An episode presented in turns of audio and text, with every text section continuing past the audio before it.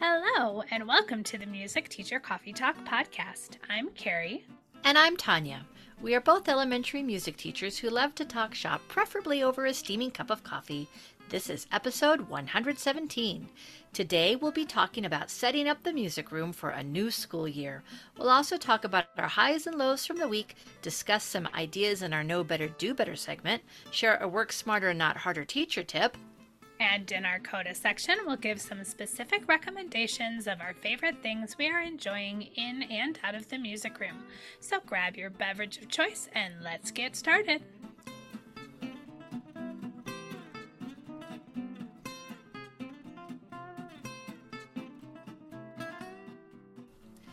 And now it's time to talk about our highs and lows from the school week, even though we have not had students yet. I'm sure you had highs and lows. Carrie, what what stood out? Um, so many things. So as you'll be hearing a lot in this episode, dear listener, Tanya and I are both at new schools this year. Um, so obviously, a big high is, you know, getting into a new school environment and meeting new staff, although that can be kind of a low. So I just want to say this for all of the introverts out there because I, I feel you when it comes to all this back to school stuff and um, like, forced staff bonding stuff i'm not, I'm not a big fan. I, i'm not gonna lie. Like it makes me sometimes uncomfortable to turn and talk to somebody that i still like don't know. And i know the whole point is to get to know them but at the same time i'm like i just i don't like small talk. I don't like chit chat. I don't like bonding with with well, what are we doing here then carrie but see, I'll do it with you, Tanya, because like I know you.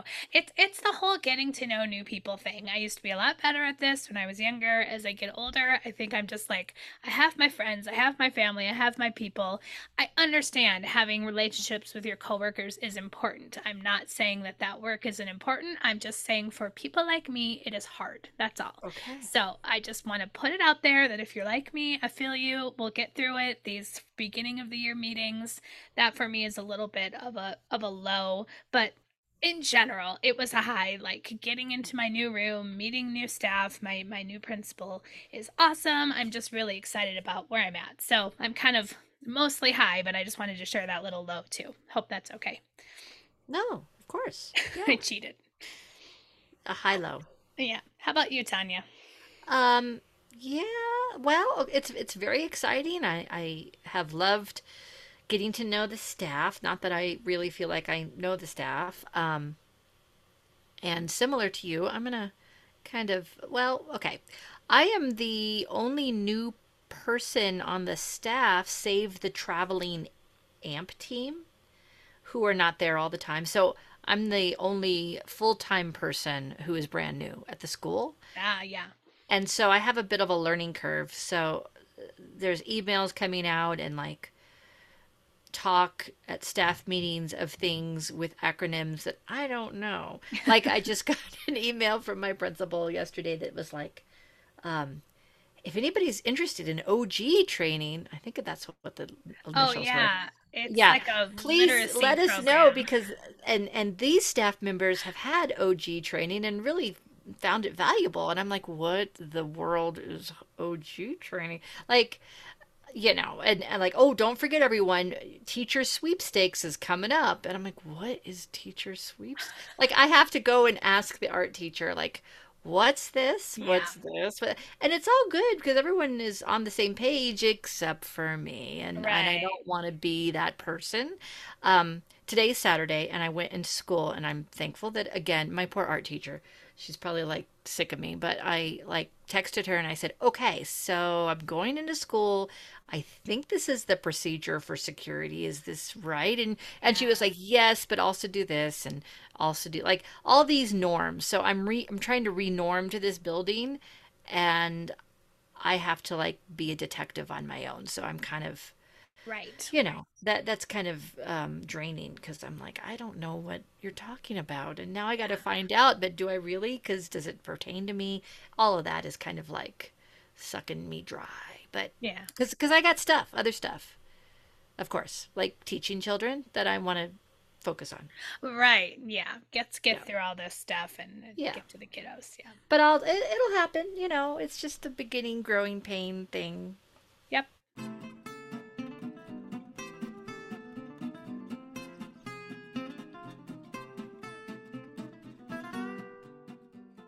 So now it is time for our main theme, and today we are going to talk about setting up the music room. We've never done a full podcast devoted to just setting up the music room, but we figured since both of us are setting up a music room in a new school, which is, you know, extra thinking and extra work, it'd be a good time to talk through what we've been talking about a lot off mic, like every day, calling each other, like, what do you think about this? How I, I keep sending each other pictures, all that stuff.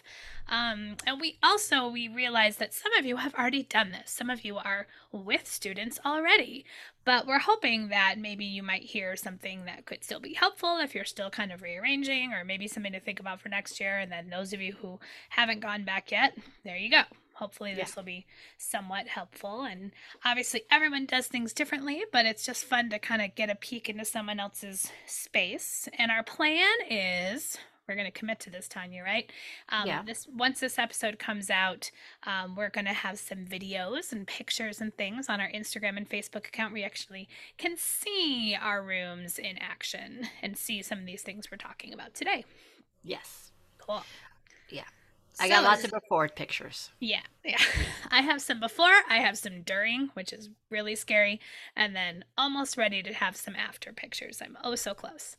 Um, Yep. We have one more day um, before kids come, um, and I'm going to have a little bit more time in my classroom. Are you going to have more time in your classroom, Tanya? I, I have about an afternoon in my classroom before Okay. kids come. And I think that's pretty much what I need. I mean, Yeah. I could always use more time, but I'll be okay. Yeah. And I, I'll say too, like in a typical year when I've been in a school for a while, I don't usually go in much earlier than our initial report date um, because I find that the time I've given in those days before kids come is usually sufficient if my room is pretty much going to stay the way it was the year before. But in a year like this, where it's a new building and a new classroom, I had a lot of reorganization, I had a lot of my stuff to bring in. Um, I was in early, and I even wish I would have gone in even earlier than I did. But Yes, yes. It is what it is, and um, there will be things that I will probably still be adjusting after the kids come in. It's not going to be hundred percent perfect. Like nothing's going to change throughout the school year. I'm sure some things will shift. So there's a point where it's like, okay, this is good enough for kids. it's at least tidy. Like, will my desk drawers be completely clean and organized before the kids come? No, but they're not going to see that. So Right. just wanted to throw that out there that you know things aren't always completely 100% perfect No, you do get a point where you're like, this is, you know, all this fine organ, like, uh, really detailed organizing is is great and wonderful to have, and you will be thankful later. But you get to a point, I think I, I think everybody does, where you're just like, okay, and now there's just some piles of things that are gonna go in this cabinet, and I will revisit them at some point. Yeah. Um, but we gotta the show's gotta get going because kids Yeah. are coming in. So yeah, I reached that point. I went in two days early. Um, and during those two days, I did spend a lot of time with detailed organization. And some of this organization I've been working on for eh, a good two years, as far as, and I, well, here's what I'm talking about uh, manipulatives, properly contained and labeled, um, things that belong to me, like books and puppets, properly contained and labeled. Because uh, during the last month of school, for the last school year, since I knew I was going to a new school, and it was also a school that I was traveling to to teach, I was bringing carloads um, of materials from one building to the other building, and I'm really thankful that I had that kind of setup and that I could do that. Um, I had 24 years of stuff, and it really equaled to about 10 carloads. And I'm not a hoarder, I promise. Um, it just looks like it sometimes, but not really. It's a lot. Um, I have a lot of stuff. I, I know people who have more stuff than I do. And from the beginning of my career, there are some things that I told myself that I would buy. And one of those was books, the other one was puppets. But then I don't know how mini erasers got into that mix, but there's a lot of mini erasers.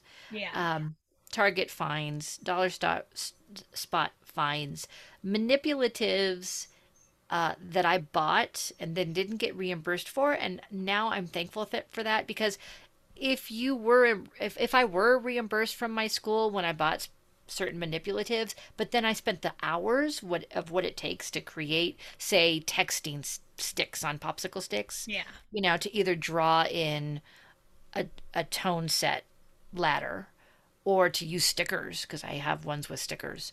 Um, if I would have taken all the labor to make the materials and then left the materials behind, I would have been frustrated with myself. Right. Um, because it's not just the pain for the sticks and paying for the stickers. Yeah. It's, it's also the hours that you spend binging whatever show and making the stuff. Yeah. So anyway, that's all all of that to say is that I have a lot of stuff and I'll include pictures, but I'm really very happy with how I've contained. So as we dig in, can we actually go to your second uh, bullet point? Oh yeah. first? Yeah. So instrument and materials. Yeah. All right.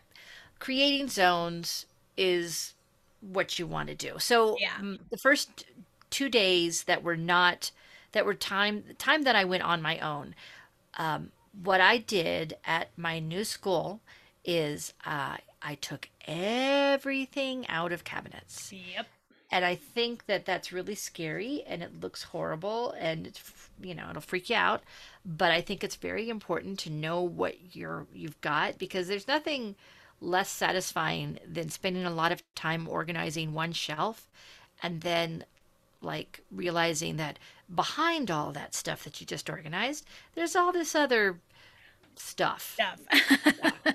yeah. Um, so yeah, so I went in and I cleared out, I would say half of the shelving units, um, and spread things out on tables and, and I was kind of ruthless as far as like, this stays, but there's no way this uh, stay like this goes. Yeah. I threw away things that, um, my, my first year teacher self would have never thrown away. When I started at my school that I've been at, at, for 24 years, I didn't throw away things because I always had this mindset of, well, you know, I don't know how long I'm going to be here and someone's going to come in who's going to really want these Helen Kemp beat big books of beat charts, Mm-hmm. right?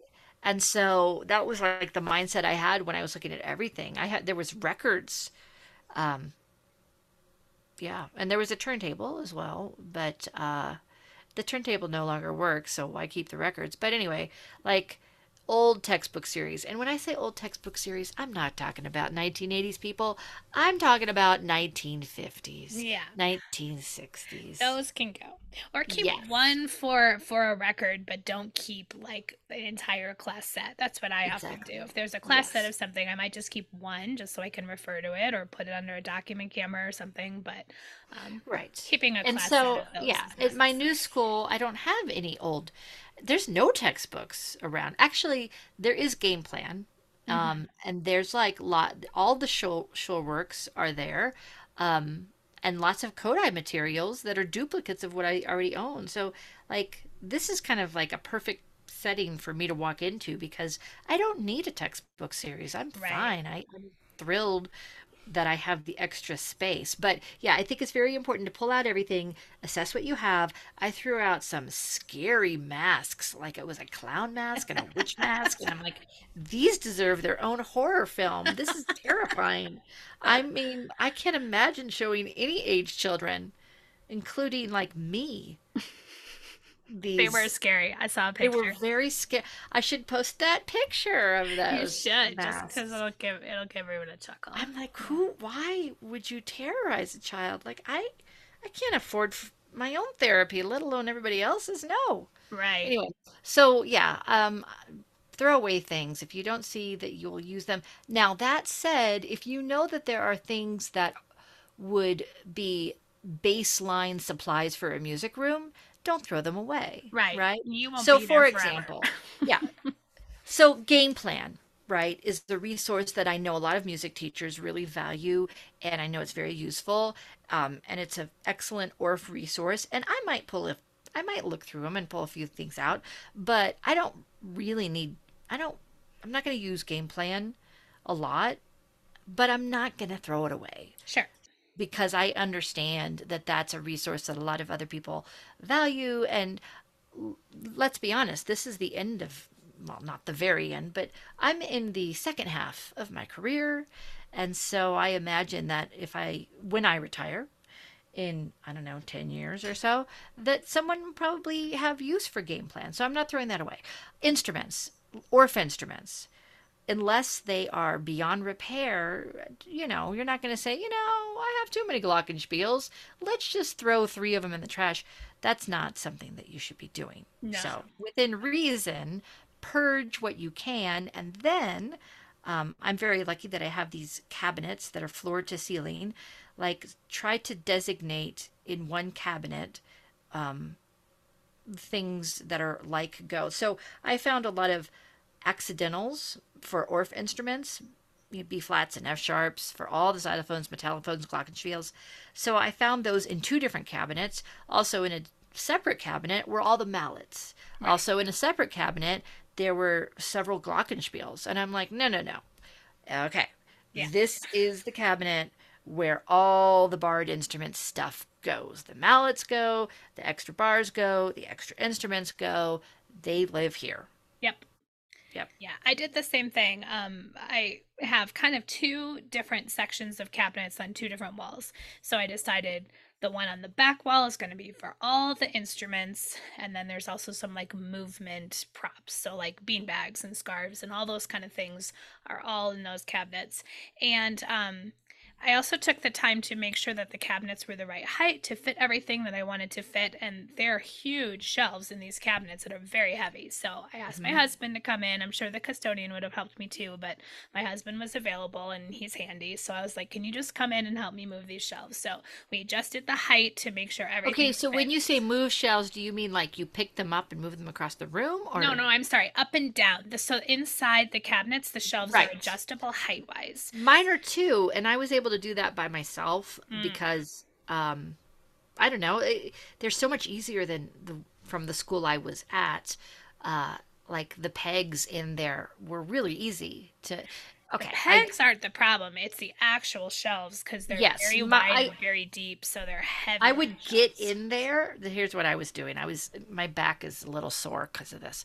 I got in there and I would like lift it up with my head and my back Oh, to move the pegs up and down. A few, just a few times I did Okay. that. Um, don't worry, I used my husband for other things, and we'll talk why Yeah. how.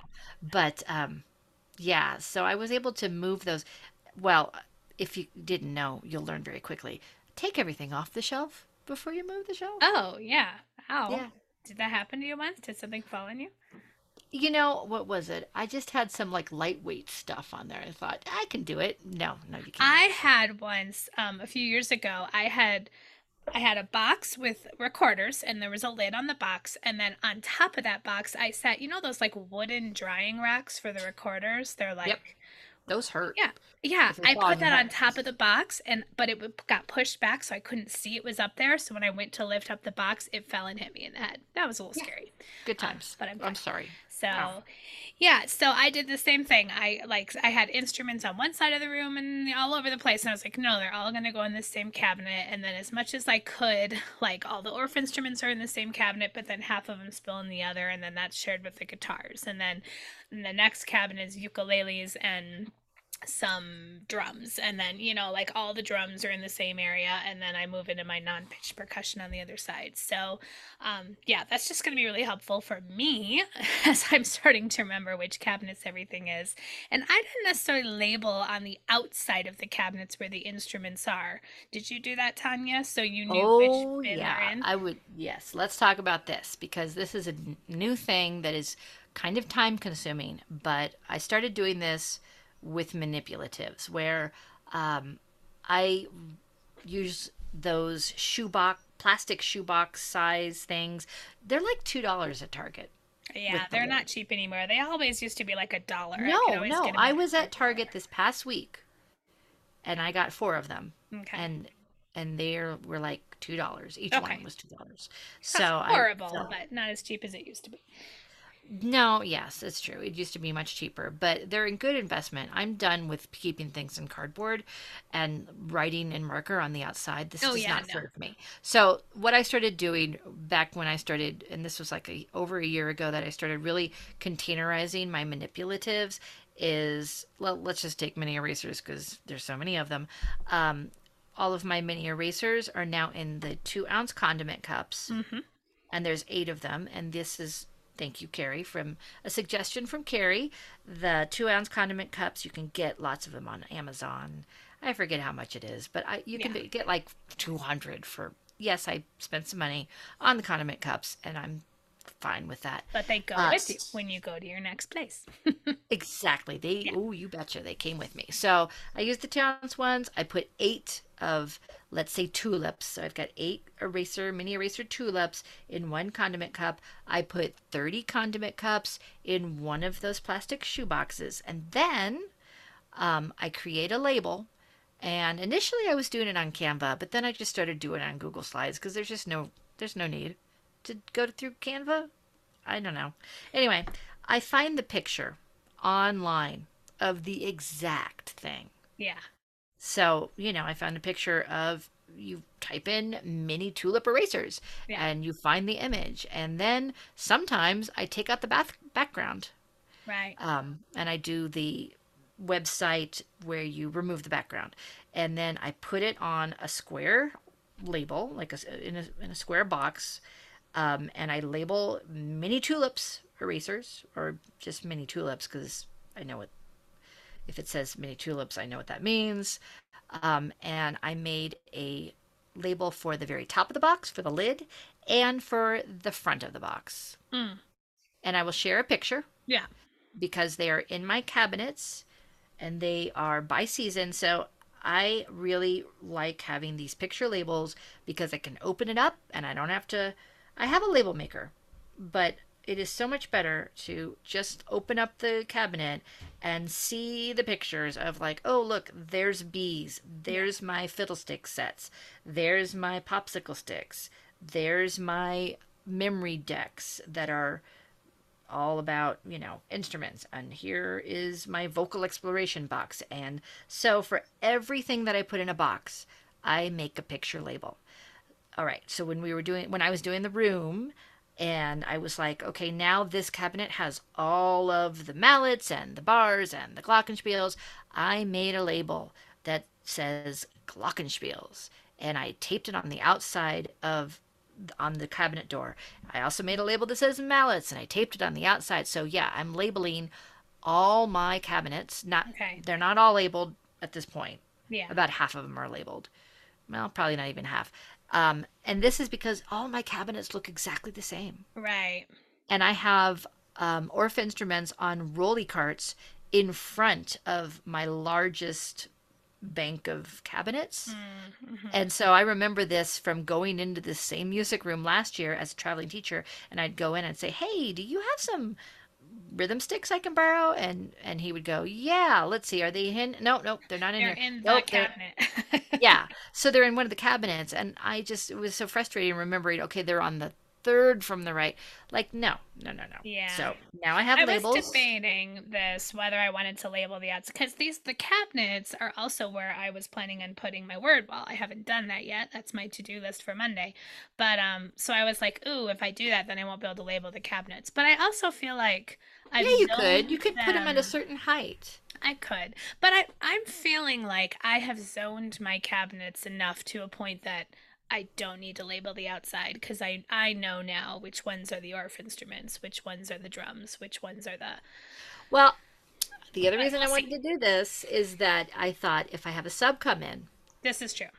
that I can write in the sub plans, open up such and such cabinet. I've also thought about just numbering the cabinets, and then I could say I've done that as cabinet well. number whatever.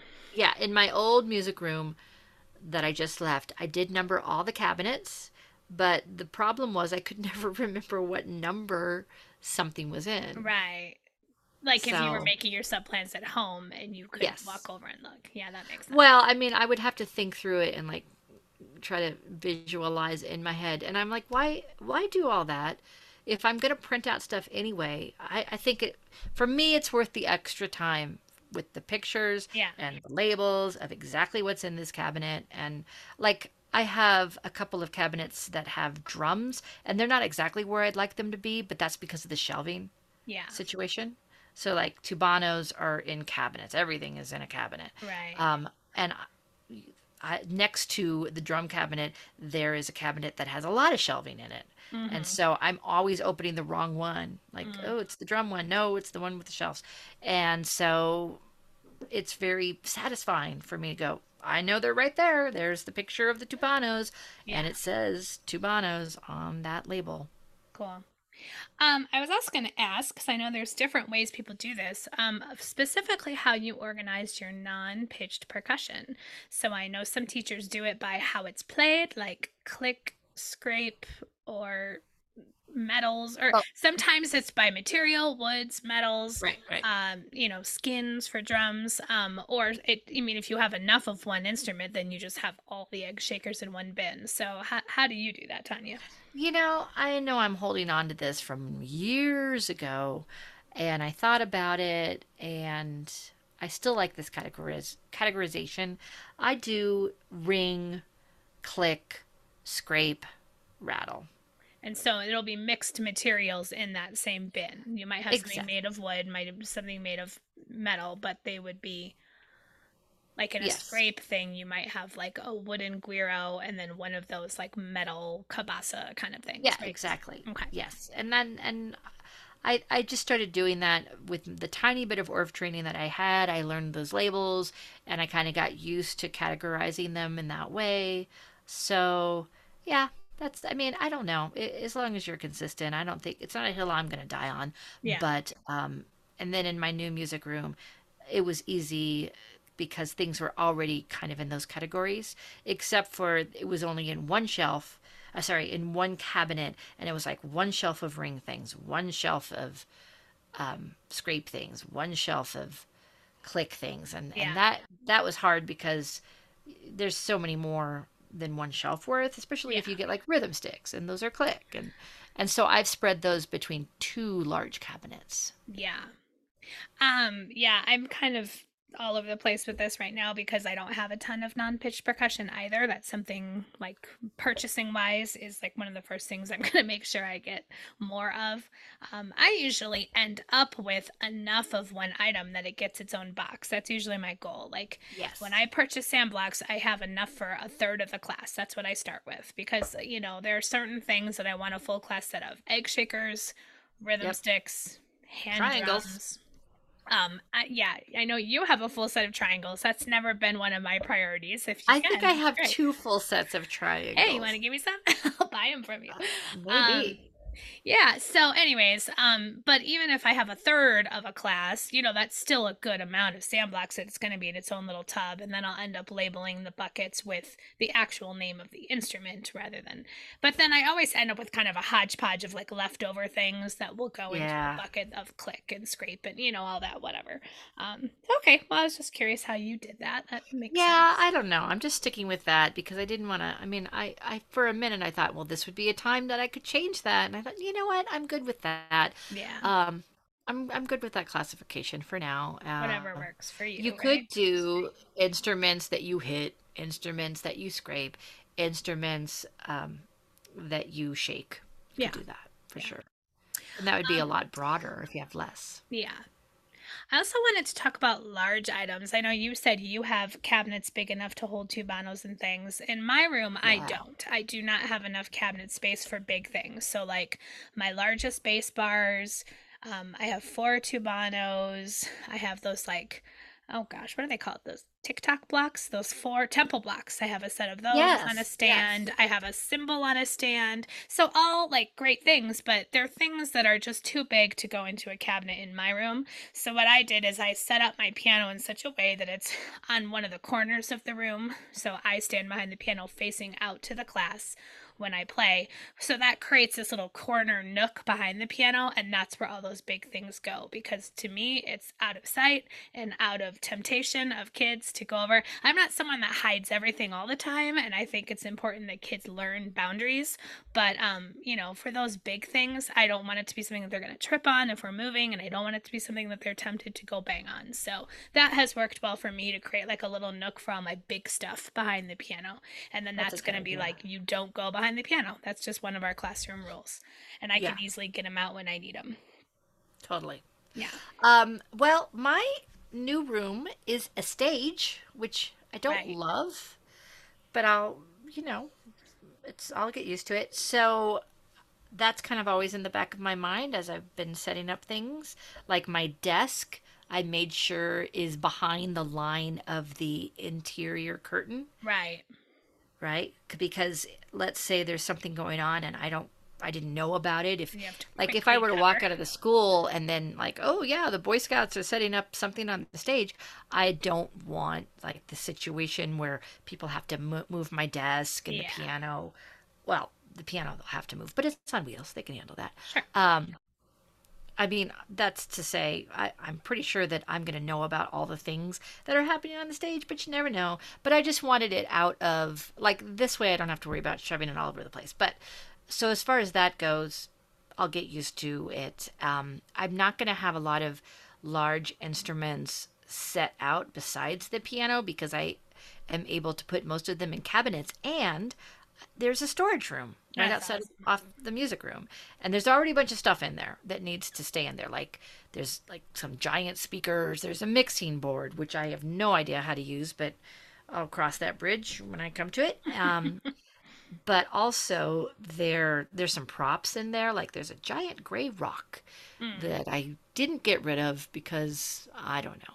I just maybe i'll use a giant gray rock. It was i mean not not a real rock like a like a cardboard situation mm-hmm. rock anyway um but also in there there's a cymbal on one stand on, on one little stand uh, i put one of my congas in there i put the temple blocks in there. And those I'm just going to pull them out as we need them. Yeah. And then exactly. away they go. Um, just mostly because I didn't want to put more things out on the stage for when it's going to be the stage. And that's not going to happen a whole lot, but just, you know, the less I have to worry about with that, the better. So I'm lucky that I have the storage um, area. Now, this is a sad thing that I have to mention that I was thinking initially for lockdowns, I would take the class into that storage mm-hmm. area.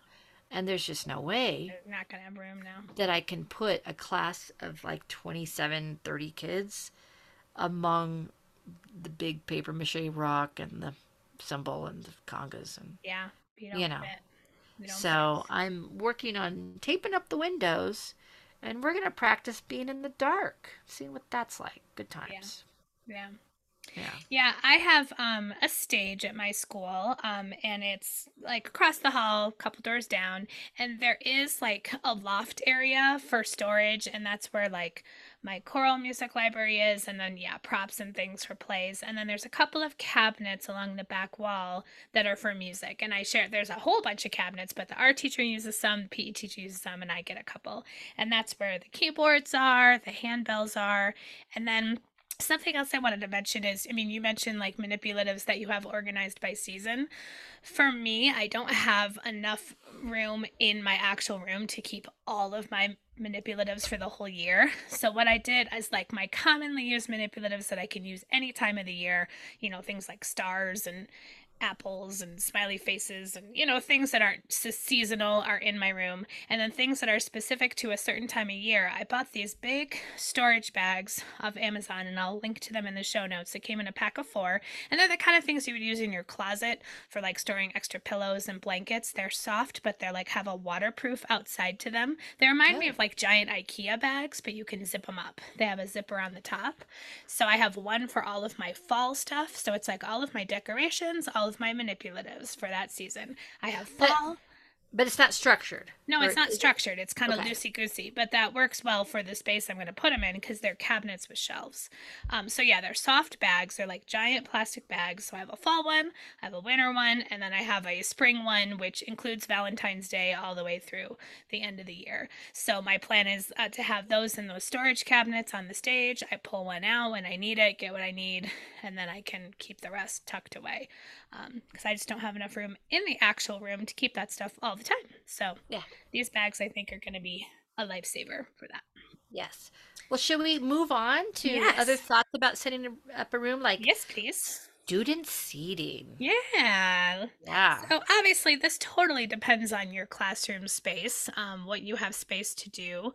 Um, for me, I have carpet in my room, and I don't have a super huge room, so it's just going to be sit spots. I got the bright um, rainbow colors, and I'm gonna do six rows in rainbow order, five in each row. I'm gonna number them so each student has a student number. So I'll have 30. None of my classes are over 30 last time I checked. Um, and that's pretty much going to take up the entire floor, just having those dots in rows. And then um, when we get up to do movement or whatever, it's fine. We don't have to move anything out of the way. Don't have to deal with chairs or anything like that. In past situations, my very first teaching job, I had a huge room and it was very long. So I was able to set up risers for seating in the front half of the room, and I still had like a movement space in the back half of the room. So if you have a large enough room that you can have chairs or risers or flip forms or whatever and have seating and movement space, that's awesome. But if you don't have a big enough room, to me, I would never put chairs up or something and then not have enough room to move. I'm always going to do sit spots. So if you can, if you have carpet or what Tanya has with hard floor. So why don't you talk about that, Tanya? What are you doing? Okay. I was, this was, uh, yeah, something for me that I had to like really think through because I've never had hard floor and I have a hard tile floor now. Yeah. I've always had carpet and um for years I put down a floor staff with velcro with black velcro and you know kids would learn that they're on line E G B D or F. I mean eventually older grades would be and until then it would be I'm on line one two three four or five and it worked beautifully. And then I did move to the velcro colored sit spots especially well for COVID specifically to make Yeah. sure kids were spaced properly. Um, anyway, all that to say, like, now I've got hard floor, and this has been something I've been really wrestling with, and I don't really know how it's going to turn out because I haven't had kids in the room. the The room is very live; you can hear a lot. Yeah. That floor makes a huge difference. Um, and I have a temporary wall in between my room and the gym yeah. and PE goes on at the same time. And I'm nervous because I don't know how that's going to go. So, anyway, I was looking for a large, large rug. And I mean, I was looking for, oh, like a 20 by 15 size rug, which is like impossible to find for free or for cheap. yeah. And and I didn't want a rug that had lots of stuff on it. I didn't Right. want like I know there's those beautiful music rugs and they have all these music symbols. I think that's very distracting and too much. And how does that help with seating with kids? Anyway, so I didn't and and they're expensive, so I didn't opt for that. Um I I did put it out there in the district or actually just among my staff that I was looking for a rug uh, and then our my FM, my facility manager at the school, he did find a well, one of the first grade teachers was giving up an ABC rug, um, which is colors and it's got all the designs. But I took that in and I'm putting it on the side of the room, and that's going to be our cozy corner for reading Yeah. Where we we're gathering we can gather. And also i was thinking it, doesn't take much to move it. So i think what i'm going to do is in between classes like when first grade and kindergarten come in i'm going to pull that thing in the middle of the room and have us make a circle around it. Because we could do that but it's not going to live there. Okay so what i ended up doing and i just did this today is i did put sit spots down on the hard tile with Cricut laminate. Yeah. And it's the permanent Cricut laminate. I went over to Michael's. You can buy one colored sheet of matte colored laminate for less than $2. It's like a dollar seventy-nine here. So I bought five different colors. And then at school, I used the circle cutter. Um, not not a Cricut, but you know, I, I call it a kerchunker, but you know what I mean. It's it's The the die cut machine. the die cut machine. But this actually was one of those um, large. Um, Those foamy things. It's like no, this was not a foamy thing. This Oh. is like you you put the it's metal. It's a metal die cut. It's like one shape, Yeah. and you put the thing in and you press it down and it cuts it out. Yes. Yeah, so it's it it's like an extra thing that's in the supply room Uh huh. next to the foamy all the foamy choices of of shapes and stuff. Okay. I'm not explaining it well. I should have taken a picture. Anyway, so yeah, so I just made a bunch of circles and I put them down. I did five rows Mhm. of six dots across, and it pretty much covers, you know, the whole floor. I do have room on the side where my desk is and the piano is, and then that kindergarten rug. The rug really is there for sound. I'm just thinking any kind of like sound soak up I can get, I'm gonna go for Yeah. for now without junking up the room. Um, so we're gonna sit on the laminate. The room that I was teaching in as a traveling teacher at this same school also had hard floors. This is what I did last year, so this is what I went with this year. For a few days, I was really gung ho about I'm gonna get a carpet, but it's just not happening, and I can't afford it, and I can't afford. I can't even. I don't know how I would move it Yeah. if I were to find one. And I, there is a few carpets that I had access to at school, and the other problem is the edges roll up, and I trip over it, and Yeah. I'm sure kids will trip over it. Um, so that's what I'm going with. Okay. I'm doing rows. Um, we're going to be facing the front of the room in the rows. We're going to be making circles quite a bit. And like I said, with kindergarten, first grade, I think I'm just going to pull my circle. It's more of an oval rug, alphabet rug, into the middle mm-hmm. of the room. You know, I have enough time in between classes. It just takes less than a minute to do And that. And then they won't have assigned seats because they'll just be around the rug. Maybe for the first couple of days, we'll just be around the rug and get to know each other, and then I'll do the assigned seats with them. I've, I've Yeah. not really worked that out yet, but I used to do that when I had my two zones, my my seated zone and my circle movement zone. Um, I used to always start kindergarten and first grade around the circle at the beginning of the year, and then move them to the seats after a week or two. Um, because yeah, ha- giving them assigned seats and having them remember assigned seats at that age was tricky. Yeah, exactly. Yeah, so that's what I'm going with because I do want them to be um, all facing like the board one way Yeah, occasionally. Yeah. And I want circle options as well. Um, Yeah. Flexible seating sounds such, such like such a wonderful idea, and I just do not have the room at this time for that. yeah. Um, I had at my former school, I bought with school money um those IKEA stools. They used to be five bucks a piece. Last I checked, now they're nine bucks a piece. So that Oh, just shows how much things have gone up in price. That was in the last five years. Um, but I had 30 of those and I would stack them. Um, so I had enough for a whole class set. And that was for things like when we were playing tubanos, because I had a lot of drums, and when we played ukulele and we played guitar.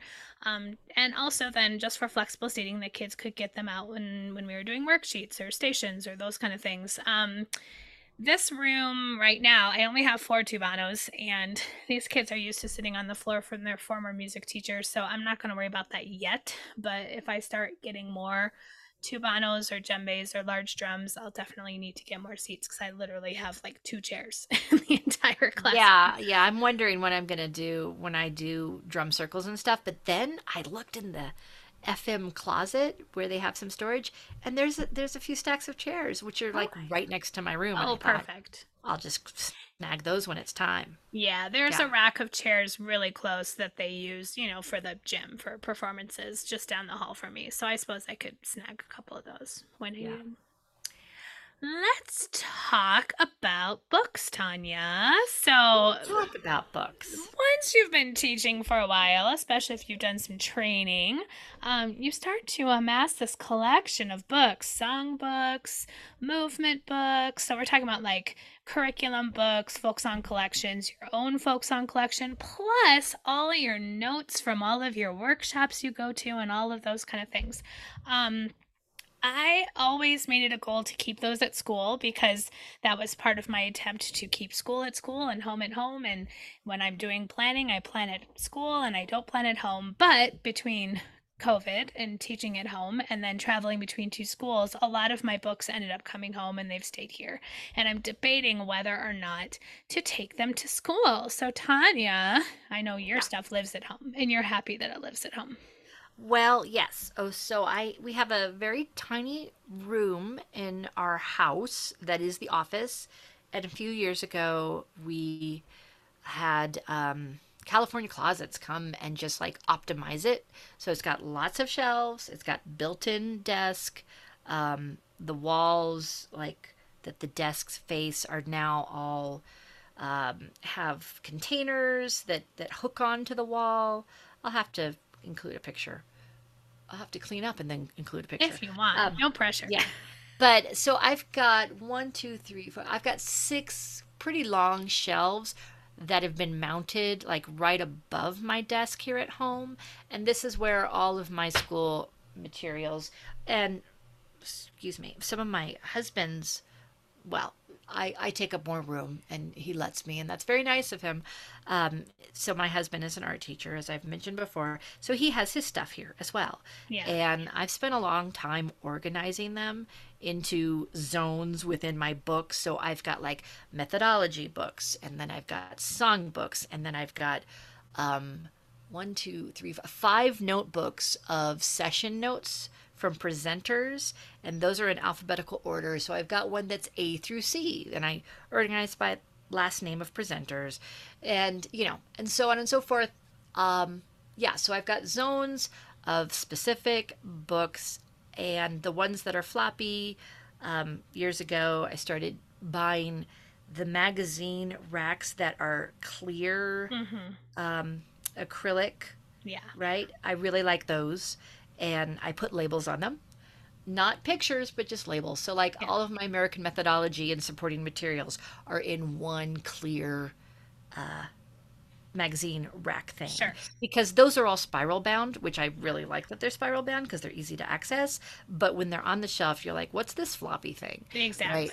Yeah. I've got all my Fire Robin songbooks in one of those. Um, I've got like a world music um, section. So I'm I'm really happy with how things are set up at home, yeah. and it's also very helpful for when I go and teach Kodály level one up at CSU for me to just grab that whole magazine rack. Um, or e- just locate where things are that I want to include, that I bring up to Colorado State University when I teach. Um, so, yeah, does that mean I do some planning at home? Yeah, it does. This is my life. It's okay. Um, yeah, that's just yeah, and I really end up doing a lot of planning at home too. So I'm thinking this year my books are gonna stay at home, and I'll see how it goes. And if I hate it, then I'll. The other thing is I don't have a ton of room at my new school. Well, um, and that's the other thing is yeah. that I don't have the same amount of shelf space at school that I have here. And because things are so well organized, I could I can just and I have done this. I can just grab like my Fire Robin song books with within that magazine rack and I could just take that to school. If you need to take them, yeah. If I need to take. take and there's never been a day where I've been like, I must take, you know, this like many, many things to school. Like I'll be thinking, oh yeah, I, I, I really want to use that um that collection that Karen Howard put together and I oh but oh here's some other world music books and I could just take that whole section. I don't need to take everything always. Right. So I, I'm pretty invested in the time and the organization that I've spent here at home, mm-hmm. and I know where everything is, so things will live at home. Yeah.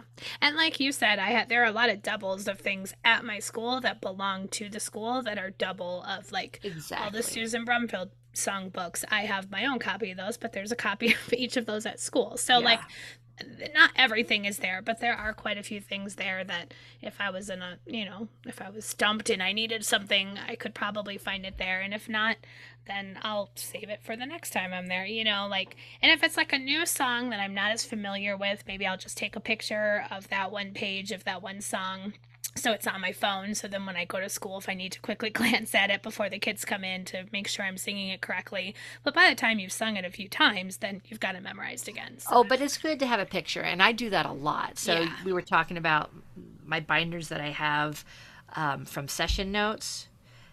I always remember who taught me x song yeah. right?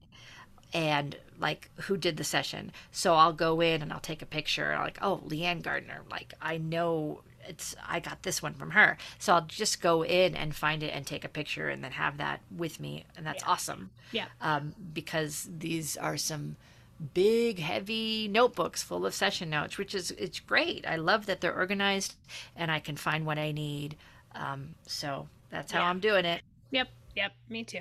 But then picture books, like you know, song, you know, picture books that you read to kids um, and use visuals from. For me, those all live at school. Yours as well, yeah. Yes, mine as well. And I just did something new. I don't know. I'm trying it out. Um, I color coded. I, I did a rainbow thing. You I you saw my rainbow thing. I did. You have to put a picture on. Yes. Well, so it's just of the children's books. Yeah. Right because I do tend to visually remember like what it looks like. So I'm just trying it out. Yeah. Um, I'm usually I, I think it looks nice when people put their books in rainbow order, but I don't want to do that with my personal oh, no, collection no, no. of books. No because that sounds like a nightmare in finding exactly yeah. what I want. But as far as my picture books that I use in my music classroom, I went ahead and organized them rainbow, and we'll see how it, it works. And okay. I'll know pretty quickly because I use a lot of books in my classes. I'll know pretty quickly if I can remember that, you know, uh, the book Hurry Up that I like to use for Fast and Slow has this spine. Can I remember that? We'll see. Right. Yeah. All right, and finally, last but not least, let's just talk real quick about like decor and things that you're hanging on your wall. And I know this is something you and I have talked about before that you and I are not theme people um, as far as like my theme this year is a woodland theme or my theme this year is space or whatever. I mean, I am just all about this is the music room. I like to make it bright and colorful and cheery and kind of homey, um, but I don't do like a theme that I change every year and like change out posters and change out stuff. Well, to quote you, Carrie, my theme is music. I know I did say that, yeah. And yeah. I say that every time. It is. I know. I, I just, yeah, to me, it's just, it, it's not know, an important cool. thing. And I don't want to have to change stuff out every single year. And it's yes. just. And, and me, I don't, I don't have a beef with anybody who's living their best life because they are doing all rainbows and butterflies and bees this year. Like, cool. If that makes you happy, go for it. It seems when I think about a theme that's really specific like that, it kind of stress it does stress me out. It completely yeah. stresses me out because it just for me if I'm spending hours and hours and I would putting together a theme of bees for my room that that's time that I'm not spent spending planning for yep. my actual classes. Okay. And I'm sure there's people who are able to do it all because you know that's what makes them happy and and they want to spend time and maybe they have different obligations here and there. It's just that doesn't make me happy. It stresses me out. My theme is music. Let's go with music. Um, i i want to put things on the wall that my kids will refer to. So yeah. something that i've done for years because i've been in the same room forever is that i really uh, have found a benefit to putting things in the same zones each time. Like mm-hmm. I had a certain area in my last music room that tempos were always right there. And so when we'd start talking about tempo, it was great because like kids that I've had for years and years, they would always look at this back wall to Yep. the left, and I'm like, because they know that's where the tempos live, Yeah. and then dynamics would always be over here, and so they'd be like, oh, we're talking about dynamics. Oh, I can't remember what is medium soft. Oh, okay. So I really like that whole idea of taking those zones and using them with visuals, and as much as you can, put stuff on the wall that you're going to refer to, Mhm. not just to put stuff on the wall. Yeah, I've said this, I think, every beginning of the school year when we've talked on this podcast that, that I don't have bulletin boards in my classroom now. I, I literally have not one single bulletin board, which I'm totally fine with. Me either. Um, but I mean, if you do, don't feel like you have to fill it up. I would start the year every year with blank bulletin boards in my room, and then as we learn things, things get added to the bulletin board. Um, I just I think that's really important too, to not just throw stuff up in the wall because it's going to make the room feel cluttered. It's going to make it feel smaller. It's going to be too visually distracting for the kids. So less is more. I always Yep. When it comes to classroom decor and classroom stuff on the walls, I I like blank walls. I really really do. I'm okay with Yeah. just blank and simple and you know, I do like colors. Um you know, I've got the bright colored sit spots in my room right now. I have a one bright orange wall, so I have to be very conscious of that and think about what else I want to bring in so it doesn't get too too mucky in there. Yeah. And I think people do some beautiful things, and I think that's awesome. Oh yeah. Um, I, I've seen wonderful artistic stuff. Um, it's not where I want to spend my time. Like my husband is wonderful at all of that and does some fantastic displays, like school wide, like in the hallways, and puts up artwork. And then I know my new art teacher. Well, she's not new. I'm, I'm new, but my new teammate to me, uh, she does wonderful things all over the school, and and that's who should be taking up all that space. Yeah. Right. 100%. And I will put things outside of my room occasionally Mhm. to show something that we've been doing, and I will do that still. But as far as like inside the room, I keep it pretty simple. Um, I do like to have tempo, tempos, dynamics, um, not every single music word ever, but words that we refer to. And I, like you said, I like the, for those to go up as we're talking about them, if at all possible. Uh, but then beyond that, you know, I mean, I might have a couple of inspirational, like I have some nice pictures, framed things that people have given me. Um, and I might put those like right next to the door in or the door out, but I don't, I, I'm like what you said. I don't, the visual, too much visual for me is overstimulating. And since that's how I'm feeling, I'm wondering how kids are feeling. So I, it's always worth asking, who is this for? Yep. Exactly. when you put something up, who is this for? And if it's for you, there's nothing wrong with that, but just admit that, Yeah. you know, it's not really for the kids. This is because I like to look at all the bumblebees. Right. And then just be careful it's not too much, especially for your kids who can get easily overly stimulated, which is all kids. Exactly. Exactly. Yeah. all right. So, um, this podcast is scheduled to drop on a Sunday, and I would say by the end of the week, maybe we'll have some pictures and videos on our socials. Don't look for them right away the day this podcast comes out because we're both still working in our rooms. Yes. But um, yeah. Come back later on our Instagram page or our Facebook page, and we'll we'll have some things up there for you to see. And then, of course, we'll have things in the show notes as well, and all of that you can find at musicteachercoffeetalkpodcast.com. Yeah.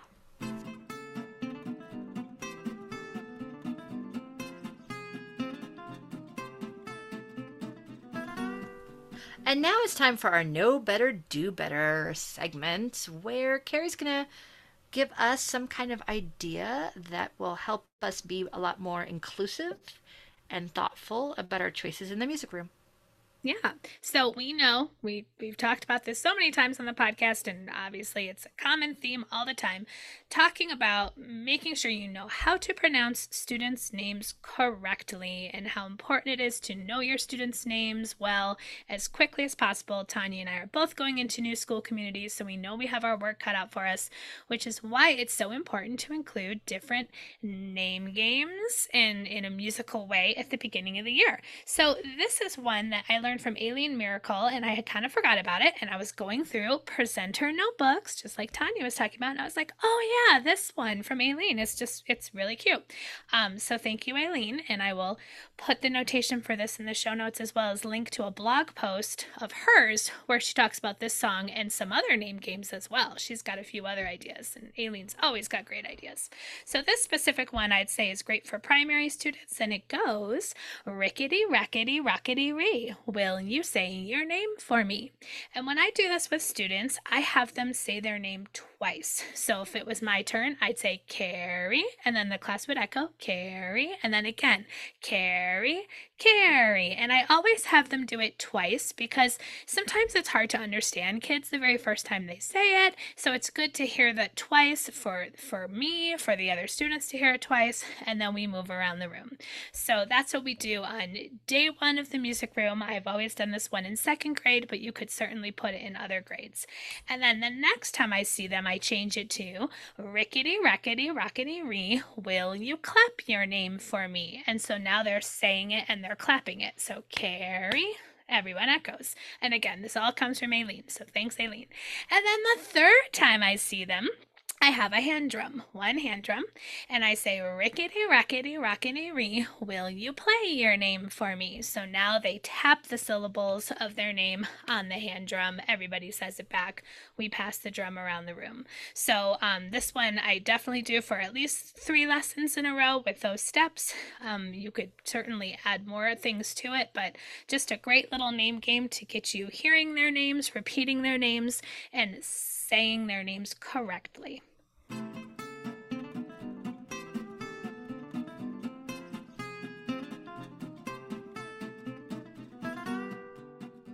Now it's time for a work smarter, not harder teacher tip. We've shared a lot with our main theme, but Tanya's got another one for us. So go for it, Tanya.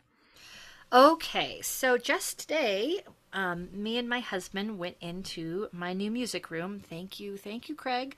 Um, I'm so very, very thankful because uh, I don't have bulletin boards either, just like you were talking about. I have cabinets, cabinets, cabinets, which is great for storage. And honestly, this is good for me because me and bulletin boards, I'll do a whole bulletin board, step back, and notice that it's all kind of falling, you know, to the right, and I'm not very good with measuring. Um, anyway, so I do have some large, large space way up high that I really wanted to put my maps. So I've got a US map and I've got a world map, and both of these are fabric that I got a few years ago um, at a fabric store. And so it's literally just like cotton, but it's wonderful, very colorful world map, US map. Um, and I wanted one on one side of the room, one on the other side of the room, and there's these perfect spots to put them. But it was very hard to get there because I'm short and I was standing on tables and I still couldn't do it. But my husband came and helped me. That's why he came because he's much taller than I am. Um, and then while trying to figure out how to put the maps up, we realized that this wall is not one that you can push pens into. Mm. It's really, it's probably brick underneath, but it's hard to tell. Um, b- brick or concrete underneath. So, yeah, I like bent up a thumbtack just trying to push it into that wall. Uh, but Katie Wonderly, who I have to give a shout out to, who is a music teacher in Oklahoma. And if you're not following her on Instagram, you really should because she's got some beautiful ideas. She does a lot of wonderful visuals.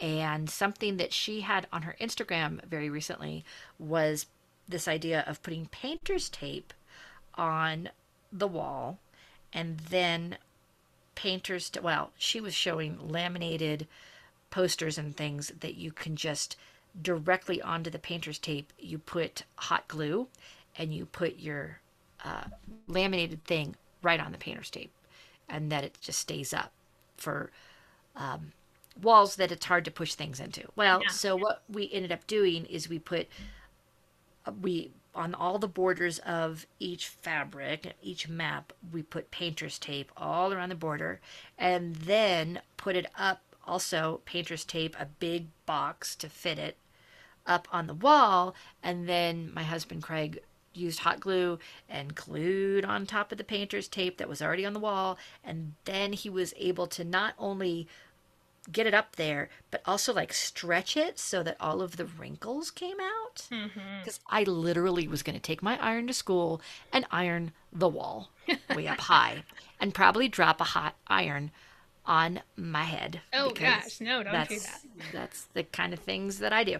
But um, yeah, I'm just thinking of like what I would have been doing, you know, if Craig hadn't been there. He's an art teacher. He's got all of the awesome tricks, but he hadn't heard about this one. But we're just we're so excited that things are staying on the wall because we've got the painter's tape and the hot glue. So I'm not worried about ruining the wall.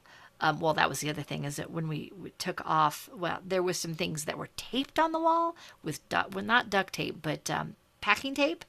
It took mm. off the paint. Yeah. Oh. And then it was very obvious that there were lots of missing paint areas that were not as a result of us taking off what had been most recent, but past sins of tape. Yeah. And that's pretty much why things were up there in the first place, is to cover all that. Yeah. So, anyway, Hot glue. my tip is hot glue and painter's tape for the win. Awesome.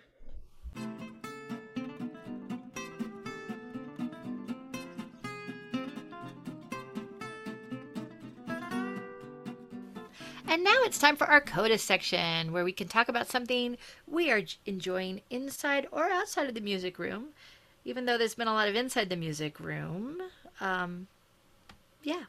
Yeah, no, What you gonna be mine's outside because it was one of my summertime binges. I kind of caught up on some shows over the summer, as one does, and um, I got to give a shout out to The Dropout on Hulu. Have you watched this, Tanya? Oh, is this the one that's about the woman who had the DNA? It's blood Um, testing, but yes. so testing, it, yeah. it tells the story of Elizabeth Holmes, who uh, founded the company, company Theranos, and Right. her whole story of what led up to that, and then you know the fallout that ensued afterwards. And it stars um, Amanda. Is it Seyfried? Is that how you pronounce her name? Sy- Seyfried? Seyfried? I always say her name wrong. I think it's Seyfried, yeah. but I could be wrong. Who I mean, She's I- been in one of my Mia. most and- favorite movies is Mean Girls, and wow, talk about like complete opposite character of who she was in Mean Girls, and she was in Les Mis and all that. And um, Naveen Andrews, who was in Lost, if you ever watched that from way back in the day, um, and then just lots of other amazing actors. Um, it, it's just a really well done show. Um, you know, it's like a dramatic. You know, docu series kind of thing. Um, and Amanda Seyfried is amazing. She is so good in this show. Um, yeah, so if you have Hulu and you haven't watched it, it's it's a good one. Um, I think I binged it all in like two days when I had come back from a vacation and I was like, I'm not gonna leave my house for a couple days because I just want to stay home and and cocoon into my couch and with the air conditioning and that's what I did and it's really really good. So Nice. what Okay. about you, Tanya? Well, I've been reading a book that I like a lot, and it recently came out. It's called Tomorrow and Tomorrow and Tomorrow. It's a novel um, by Gabrielle Zevin, and it's really about two friends, a boy and a girl, and we we meet them when they're like 11, 10 years old, um, and they end up creating video games together Hmm. And it's just kind of but it's not really about video games. It's really more about their friendship and relationship and not not really a love story but kind of a um, soulmate story. And you know they mention the games but it's not i'm not really a gamer so you know it's it's didn't turn me off at all. But it's just a wonderful cozy book. I'm not yet done with it. I hope things don't get tragic because that would be sad.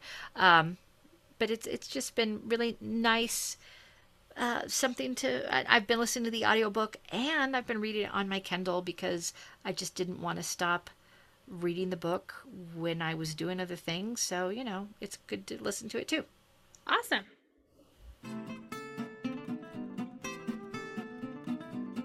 We've reached the double bar line. Thank you for listening to Music Teacher Coffee Talk. Show notes can be found at musicteachercoffeetalkpodcast.com. You can connect with us on Facebook and Instagram. Just look for Music Teacher Coffee Talk. If you enjoyed this show, please consider subscribing, rating, and leaving us a review on iTunes to help others find this podcast. And we always appreciate folks buying us a coffee, so look for that link on our show notes and on our Facebook page. Next time, we'll be talking about teaching tips for the first month of school. Until next time, this is Tanya. And this is Carrie wishing you happy musicking.